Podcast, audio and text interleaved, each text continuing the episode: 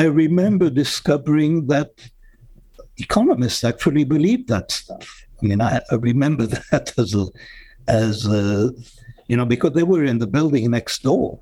And it seemed, you know, that something that to a psychologist would look ridiculous was doctrine.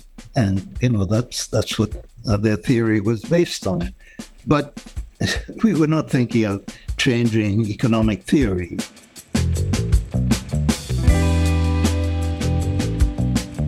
Welcome back to They Thought We Were Ridiculous, a podcast series about young social scientists who dared to challenge the most basic assumptions of their field and won. I'm Andy Luttrell. I'm Kurt Nelson. And I'm Tim Houlihan. And this time, this scrappy field of behavioral economics picks up steam with a few critical insights and collaborations. In the last episode, we met Richard Thaler, the guy who kept noticing that his beloved field of economics couldn't actually explain what he saw his friends and family doing. And we saw how the stage was set for him by the economist Herb Simon, who, as far back as the 1940s, was writing about how people don't always make choices in the strictly rational way economists say they do. But why didn't his ideas catch on back then? Here's Richard Thaler. You know, Herb Simon came along well before me and was talking about bounded rationality, but he kind of gave up talking to economists. He found them too annoying. And the reason that he didn't make any headway is he didn't have the idea of systematic bias. Systematic bias. He's saying that it wasn't enough to just claim that people stray from being rational. What was missing was a keen sense of how people were irrational. Sure, people make choices that aren't optimal, but do they consistently make the same kind of mistakes over and over again? If we could crack that nut, we'd be in business. And luckily, two young psychologists had some bright ideas at exactly the right time.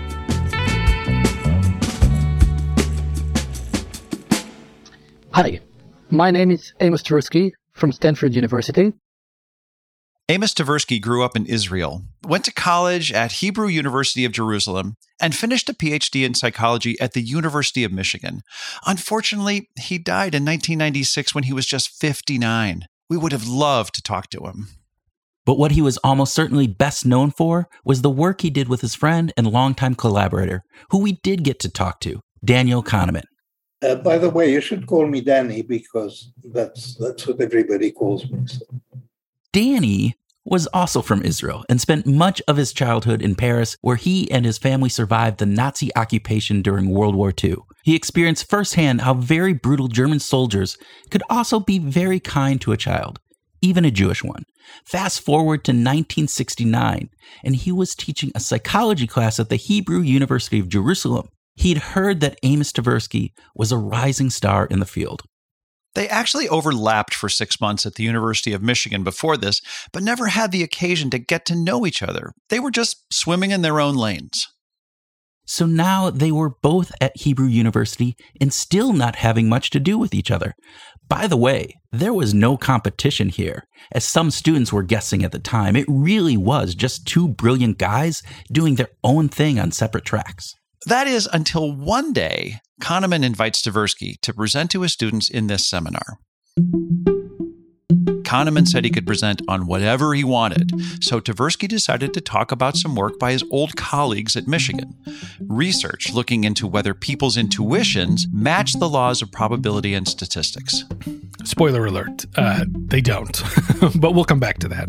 Yeah, Kahneman was intrigued, and the two met for lunch later that week to keep the conversation going. One lunch turned into another, and by the end of the year, you could usually find them together, talking and laughing and debating. We did everything together. I mean, we, for the first few years, we actually were not working on the problem when we were alone. We only worked together. But from the outside, it was hard to see where this chemistry came from. In his biography of the two, Michael Lewis writes Danny was always sure he was wrong. Amos was always sure he was right. Amos was the life of every party. Danny didn't go to parties. Amos was loose and informal, but Danny had an air of formality. Danny was a pessimist. Amos was not merely optimistic, he willed himself to be optimistic. Danny took everything seriously. Amos turned much of life into a joke. And yet, it just worked. We wrote every word of every paper together. We would go to a particular place in Jerusalem and sit together for hours and, you know, and, and do a few sentences a day. It's it's called the Van Leer Institute. It's a very nice place. And at the time, you know, there was coffee at Lib and cookies. And we were great consumers of coffee and cookies. Uh, so, and, and it was a lovely place. How, how many coffees and cookies would you estimate went into that paper? a lot. a lot. But what was it that this inseparable duo spent all the time working on? What was their big breakthrough? Well, let's start with a question for you. What's more common, death by homicide or death by stomach cancer? The right answer is death by stomach cancer, but a lot of people wrongly think that homicide is a more common cause of death. And why is that? Because we tell those stories more. We remember those stories more. So when we're cornered and we're asked to guess what's more common, we quickly get the sense that we've heard plenty of news reports about shootings and other violent events, so that feels like it's more common. Even though there are more stomach cancer patients of the past, they don't come to mind as easily. Kahneman and Tversky called this the availability heuristic. A heuristic is like a mental shortcut people take when they make estimates or judgments and they don't already know the right answer. What you do instead of computing probability the way it ought to be done, uh, what do you do instead? Or, in other words, when you answer an easy question instead of a harder one. So, in this case, the hard question is which cause of death is actually more common? But the easier question is which of these evokes a more vivid memory? And it's not like this is a terrible strategy. Most of the time, things come to mind easily because they're actually more common. But we apply this mental trick a little too exuberantly, and we find ourselves making mistakes when the trick breaks down. Like the research on asking people about the cause of death statistics. In the grand scheme, the more common some ailment really is, the more common people think it is. Cancer, car accidents, and heart disease are tragically common, and intuitively, we generally recognize that that's the case. We also know that smallpox, lightning, and botulism are uncommon because we reasonably don't have that many examples of them to turn to. But tornadoes, drowning, homicide, those don't actually happen that often. But those cases are quick to make the news and to spread through stories. So, this mental trick, if you remember something easily, it probably happens a lot. It's generally a smart way to save mental effort, but at the end of the day, it's still just a trick. So that's the availability heuristic. And they told the world about it in 1974 in a research article in the journal Science, which is a huge, important journal across all the sciences. But they actually reported their discovery of three heuristics, not just availability. Yep. And to appreciate the second heuristic, let's do another question.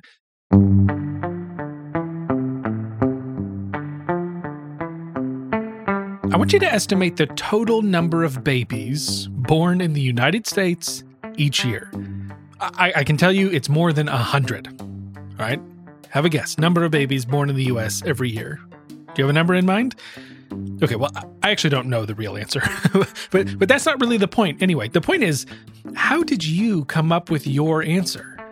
Was it just a pure, unbiased estimate based on the things you know to be true about babies in the United States? Probably not, because I gave you some leading information. I said it was more than a hundred. Now, that's objectively not helpful or relevant, really. Like, of course, it's more than a hundred.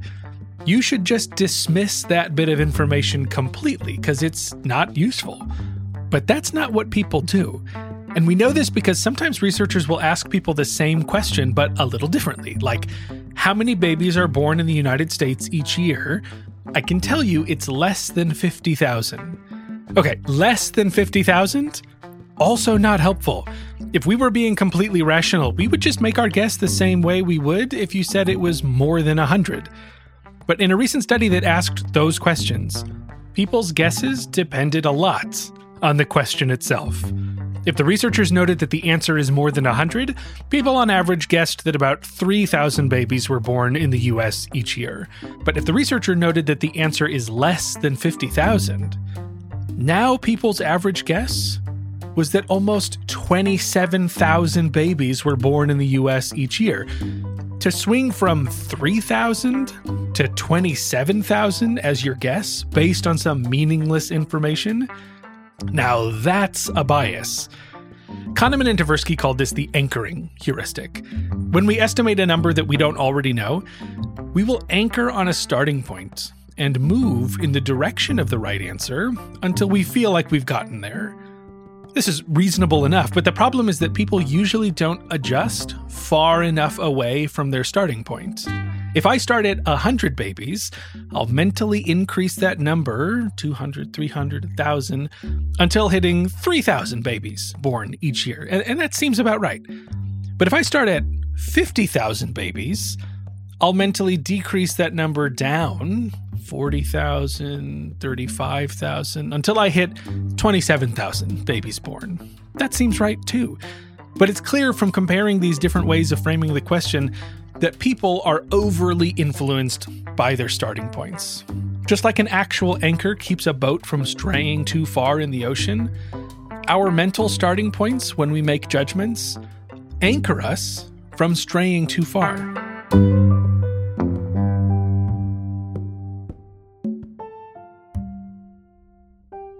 Okay, we've seen availability, we've seen anchoring. Their third key heuristic was representativeness. For me, representativeness was always the more interesting one. So, to introduce us to this one, you should meet Linda, probably the most famous hypothetical lady in the social sciences. Here's what you need to know about Linda Linda is 31 years old, single, outspoken, and very bright. She majored in philosophy. As a student, she was deeply concerned with issues of discrimination and social justice, and also participated in anti nuclear demonstrations. Okay, so what I want you to estimate, though, is which thing is more likely? Is it more likely that Linda is a bank teller? Or is it more likely that Linda is a bank teller and active in the feminist movement? If you're like most people, you thought the latter was more likely, that Linda was a bank teller and active in the feminist movement. But here's the thing that cannot be true. Like everyone else, you're ignoring what statisticians call base rates, meaning how many people in the whole world are bank tellers? And how many people in the whole world are bank tellers and active in the feminist movement? The second group has to be smaller. The base rate, the probability before we know anything else, is lower. Like, imagine there are a thousand bank tellers in the world. The number of those bank tellers who are also active feminists cannot be bigger than a thousand. Rationally, Linda can't be more likely to be in the second group than the first. But it feels like she just has to be. It said she's outspoken, politically active, and concerned with social justice. Come on. Th- that's the thing. How it feels and how it is are different things. This is what Kahneman and Tversky called the representativeness heuristic. Just like everyone else, we find ourselves answering a question we were never actually asked. This is just something that happens to you, that instead you're asked a question of, about probability and you answer a question about similarity, but you think you have answered the correct question. Linda seems similar to feminists. She matches our stereotype of that group. She just has to be, but we get swindled by that similarity and ignore basic probability. Here's another classic research problem to consider. This one is about Linda's buddy, Tom W., who is also a popular hypothetical character. Here's how Kahneman and Tversky described Tom to research participants in the early 70s. Tom W. is of high intelligence, although lacking in true creativity. He has a need for order and clarity, and for the neat and tidy systems in which every detail finds its appropriate place. His writing is rather dull and mechanical, occasionally enlivened by somewhat corny puns and flashes of imagination of the sci fi type. He has a strong drive for competence, he seems to have little feel and sympathy for other people, and does not enjoy interacting with others. He nonetheless has a deep moral sense. They said that this was a personality portrait of Tom W. in high school, but now he's in grad school. how likely is it that he's studying social work or medicine or computer science? They gave a list of nine areas and had people rank them from what Tom was most likely to be doing to what he was least likely to be doing. At the top of people's list, computer science. And I mean, come on, mechanical writing, sci fi, a loner. This guy's a computer scientist for sure. But remember, they were asking people this question in the early 70s. There were not a lot of computer scientists, and people knew it. But introduce them to Tom W., and they think statistics be damned. This guy's a computer scientist if I've ever seen one. Substituting plausibility for probability. And it's not just these research participants who are biased. Kahneman knew he was onto something from the moment he let Tom W. loose in the world. I put an all nighter at, at the Oregon Research Institute, and my task was to come up. I mean, I I came up with Tom W. I wrote Tom W. that night, and then the first person uh, to arrive was Robin Dawes, Robin Dawes was another psychologist who studied human judgment, and he was a sophisticated statistician. No way he'd make an error in reasoning. Uh, and I asked him, when Robin, answer that question. And then he read carefully, and then he had a sly smile, like somebody who solved the problem. And he said, Computer scientist? Ah, so even the smartest rational thinkers fall prey to the representativeness heuristic. We all ignore base rates. And of course, Robin was an expert on base rates. So clearly, he was not using base rates and he was completely aware of them. So we've got three heuristics or mental shortcuts that people use to make judgments when they aren't in the mood to be perfectly rational availability, anchoring, and representativeness. All of these make at least some sense, but they often result in wrong answers, biased judgments. But we should highlight something important about how Kahneman and Tversky told the world about these biases. There are a lot of big, important ideas in the social sciences that do not catch on. What made these heuristics different? It's that instead of devising complicated, intricate experiments, they instead develop the psychology of single questions. Single questions. How common is homicide? How many babies are born in the US?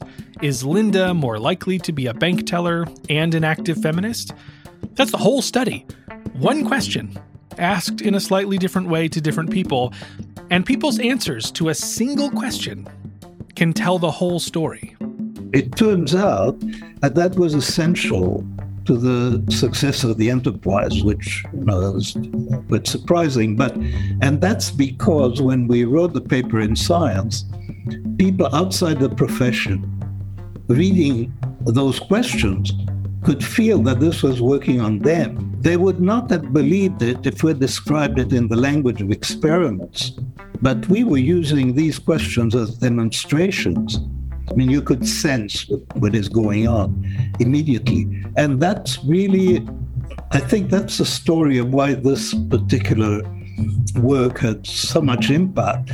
it, it is an accident of the medium that we chose. And this might make it seem like the research was easy. Oh, you just ask people one question and you're done. No, it had to be the perfect question. A question that lives right in the pocket of bias that seems to make sense to people, but holds a secret, hiding in plain sight. Some feature that tickles our irrational brains so precisely that we're compelled to get the answer wrong, and get it wrong in a particular way every time. That's what Kahneman and Tversky were doing with all of that time they spent hanging out together. You know, we spent the day, uh, our days talking and, and finding things very amusing and looking for irony in the way our own thinking went. So we were we were looking for questions that we would find it tempting to answer wrongly. And that was our heuristic for searching for heuristics. We had that general idea, and then we were looking for examples, and the examples turned out to be quite neat.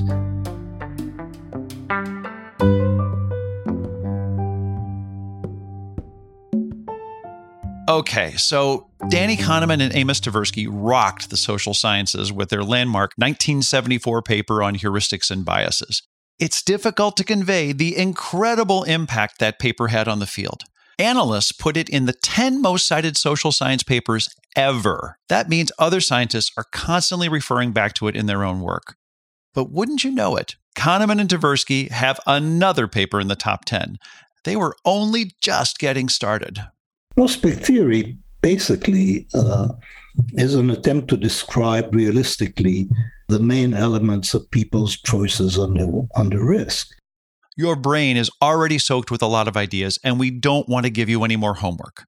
But to appreciate the gist of prospect theory, think about whether you would prefer if I just gave you $20 or if I gave you a lottery ticket with a 20% chance of winning $100 and an 80% chance of winning nothing. So either $20 for sure or a 20% chance of winning $100. In cases like this, people tend to choose the sure deal.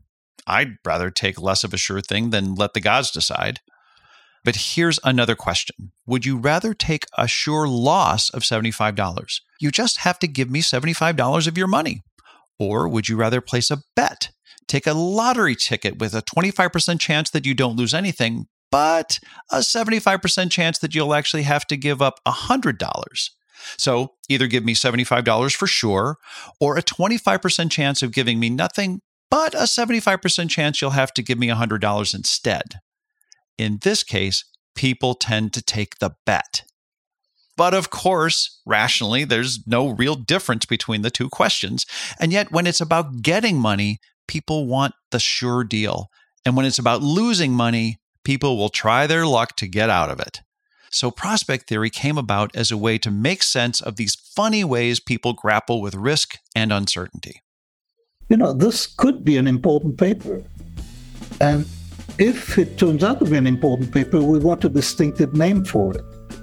And so prospect theory was just a distinctive name for a theory. But but that really came because just in case it turns out to be important, we want it to be distinctive.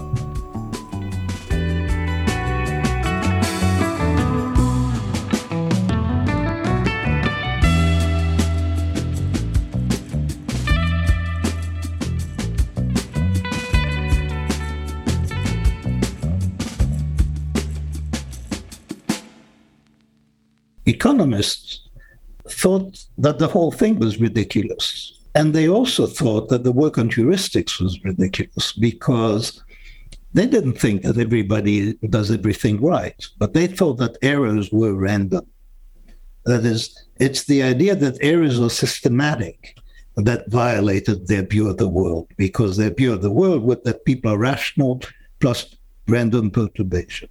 And that, by the way, was the key insight of Dick Thaler. That's what Dick Thaler, he read our paper, that's what struck him. Oh, errors are systematic. Ah, Dick Thaler, the economist we met in the last episode, the economist who said, My biggest discovery was discovering Kahneman and Tversky. Thaler had been keeping notes on how people in the real world didn't make decisions like the people in economic models. The models say people are rational, but people in the real world aren't rational, at least not always. And for a time, this was a curiosity, a set of anomalies. The main thing he was interested in was simply these departures from rationality. But these departures might just mean that people make random errors. They're not thinking clearly, and so they're throwing darts at the board of economic decision making. But what if it's not random? What if, as Kahneman just emphasized, errors are systematic. That was a big light bulb going. And if you could predict when they were going to happen, then you were in business. So Thaler was obviously excited when he was reading the early work on heuristics and prospect theory. It's one of those perfect moments where lightning struck twice at the same time. Thaler and the other young economists were pushing back on the assumption that people are rational, and Kahneman and Tversky were studying the psychology of cognitive biases. It was the perfect peanut butter and jelly moment. It was good because they didn't know any economics and I didn't know any psychology. So, as economists said, there were gains from trade.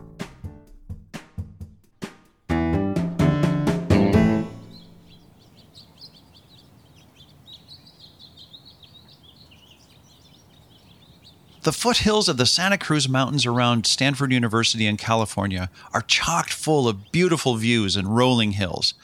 And this is where we find the Center for Advanced Study in the Behavioral Sciences, CASBS, or sometimes just called CASBS. Since 1954, behavioral scientists have gathered for extended stays at CASBS to develop big ideas.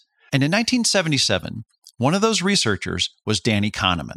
The same year, Amos Tversky was visiting the psychology department at Stanford, and it was at CASBS in 1977 that they finished writing their paper on prospect theory, walking for hours and sitting down together to perfect every sentence. The summer before, Dick Thaler was visiting a colleague at Stanford and heard that his new idols were visiting the United States. They were going to be staying at Stanford for a year. So he hit the pavement, trying to cobble together any formal reason to keep him in Stanford for a while longer, just hoping to spend some time with Kahneman and Tversky. He lucked out and landed a visiting position at the National Bureau of Economic Research. It was a very complicated year. Danny was at the center. Amos and Barbara Barbara was Amos's wife. were visiting the psychology department. Anne Treisman, who was not yet married to Danny, she and Danny were at the center. Her husband was at Berkeley. So they had five psychologists converging on the Bay Area for a year. I would guess that Amos Tversky would have either walked or, or ridden a bike up to the CASBS Hill several times a week. Uh, Thaler would have had like a two minute walk from the NBER satellite office at that time to CASBS. So there was uh, physical proximity. That's Mike Gaetani, communications director for CASBS. We have lots of beautiful rolling hills behind us that you can walk through.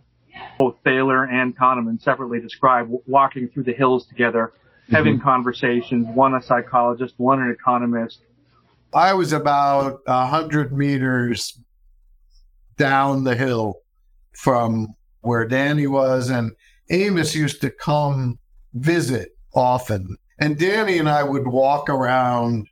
There's just wilderness up there, and we would take long walks and think big thoughts. And you know, he was he's much younger, but he was just super smart and very funny. And he and I were neighbors, and we would spend a lot of time walking together. There was also it was very funny because Dick is very funny. Uh, he always was, and so it was a joy. And we learned economics. Richard Thaler, Danny Kahneman, and Amos Tversky forged a unique and lasting bond that year as they took walks, exchanged ideas, and became close friends. You can't miss their respect and affection for each other all these years later. We asked Thaler to describe Danny Kahneman and Amos Tversky. Danny was the worrier of the two. He always expects the worst. Amos was more confident and brilliantly analytic. His talks were stunning. At his desk, there was a legal pad, a pencil, nothing else. And we asked Danny Kahneman to describe Richard Thaler. I think of him as a genius. I mean, I, I think he's just extraordinary. And he has he has a flair and a sense for what's important. We have that running joke that I call him lazy, uh, and, and he doesn't spend any time on things that do not matter. And he's very wise, and, and he's both he has both irony and wisdom, and you know that's a that's a very powerful combination. So let's just recap. The setting was CASBS in 1977. Thaler is regularly talking to Kahneman and Tversky, and seeing Kahneman and Tversky work on their landmark theory and thinking hard about economics and psychology, Richard Thaler describes that it was this that pushed him to go all in on his heretical perspective. He later called it, quote, the most important year of his life, end quote. But he was only getting started.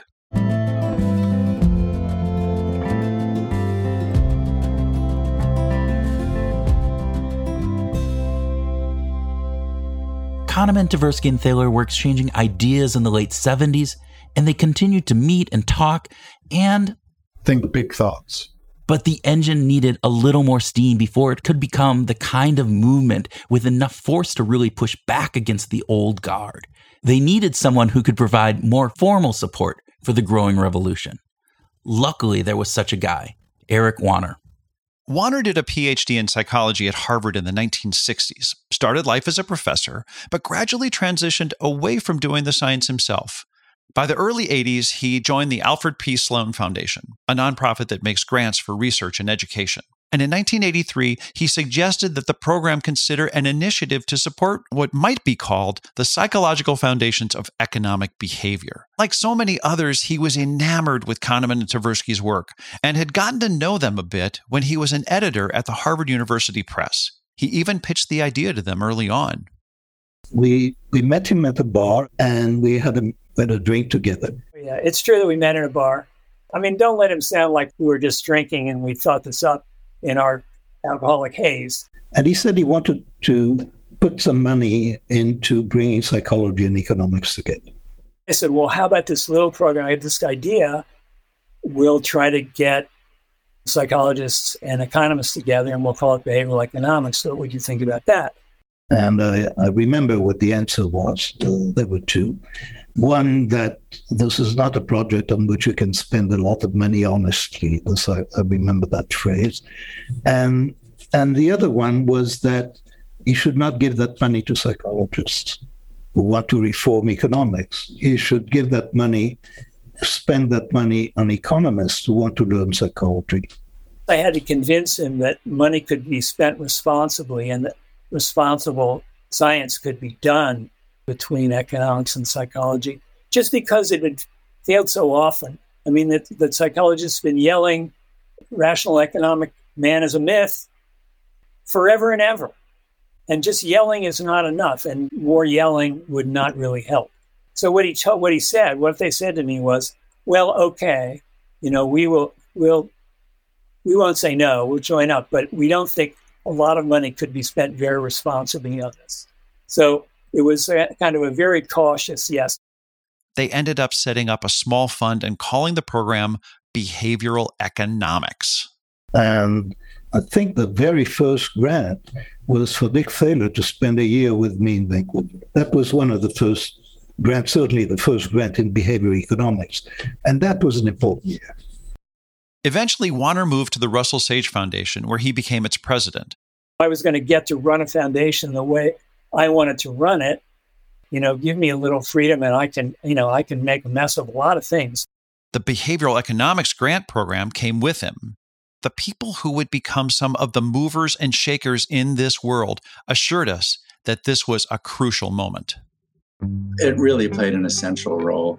I'm, I'm not sure if behavioral economics would even exist without the Russell Sage Foundation. The Russell Sage Foundation was, was very important in the history of behavioral economics. That was George Loewenstein and Dražen Prelec. Each of them spent time in workshops and summer camps sponsored by the Russell Sage Foundation. What they all point to is the importance of bringing together smart people with different backgrounds to solve big problems. As head of Russell Sage, Wanner wasn't so much of a matchmaker as he was a party host, so to speak. Russell Sage manifested the funding for creative researchers to explore their work. This funding allowed relationships to bloom, time to think, and new ideas to bubble up and be refined. It fueled a train that was starting to pick up speed. My board at Russell Sage was said, Well, you did behavioral economics. What's the next thing you're going to do? And you know, ha ha, exactly. It's worth a big laugh because you have to be extremely lucky. You can't just upset science any old time you want to and, and make a go of it.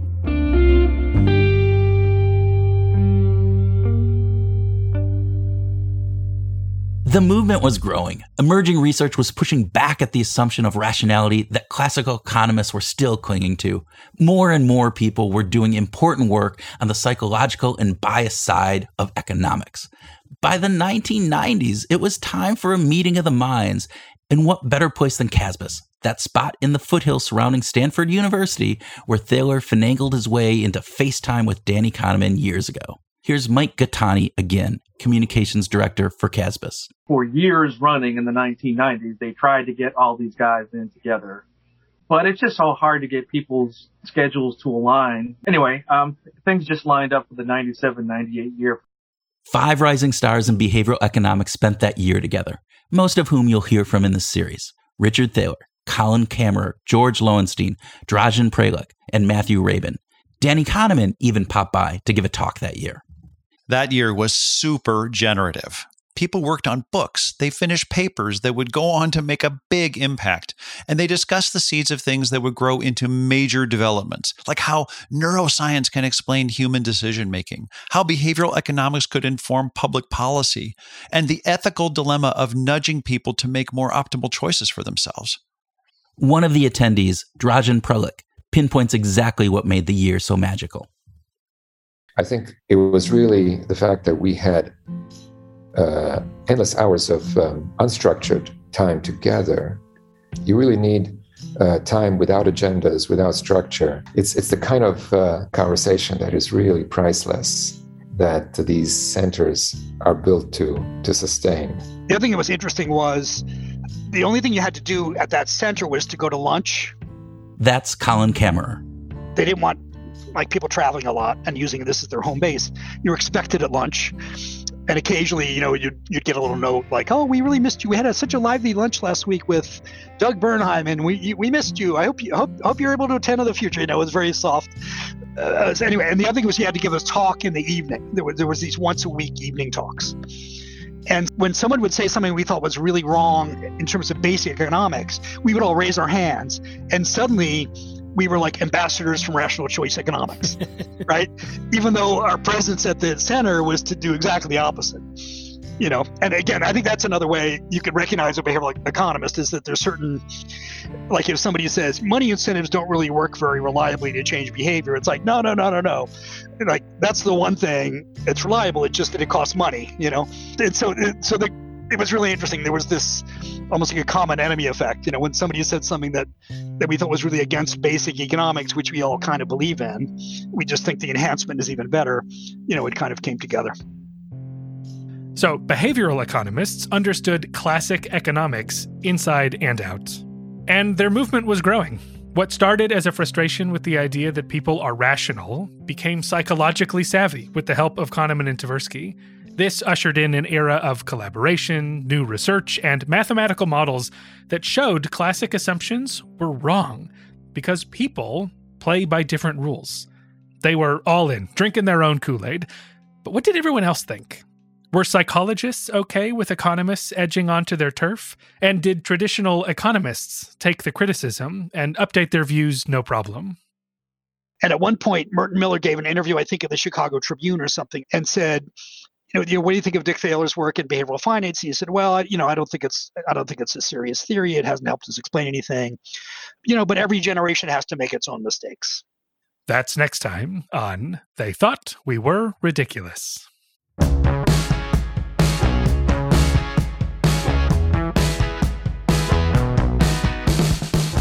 They Thought We Were Ridiculous is written and reported by Andy Luttrell, Kurt Nelson, and Tim Houlihan. Editing and sound design by Andy Luttrell.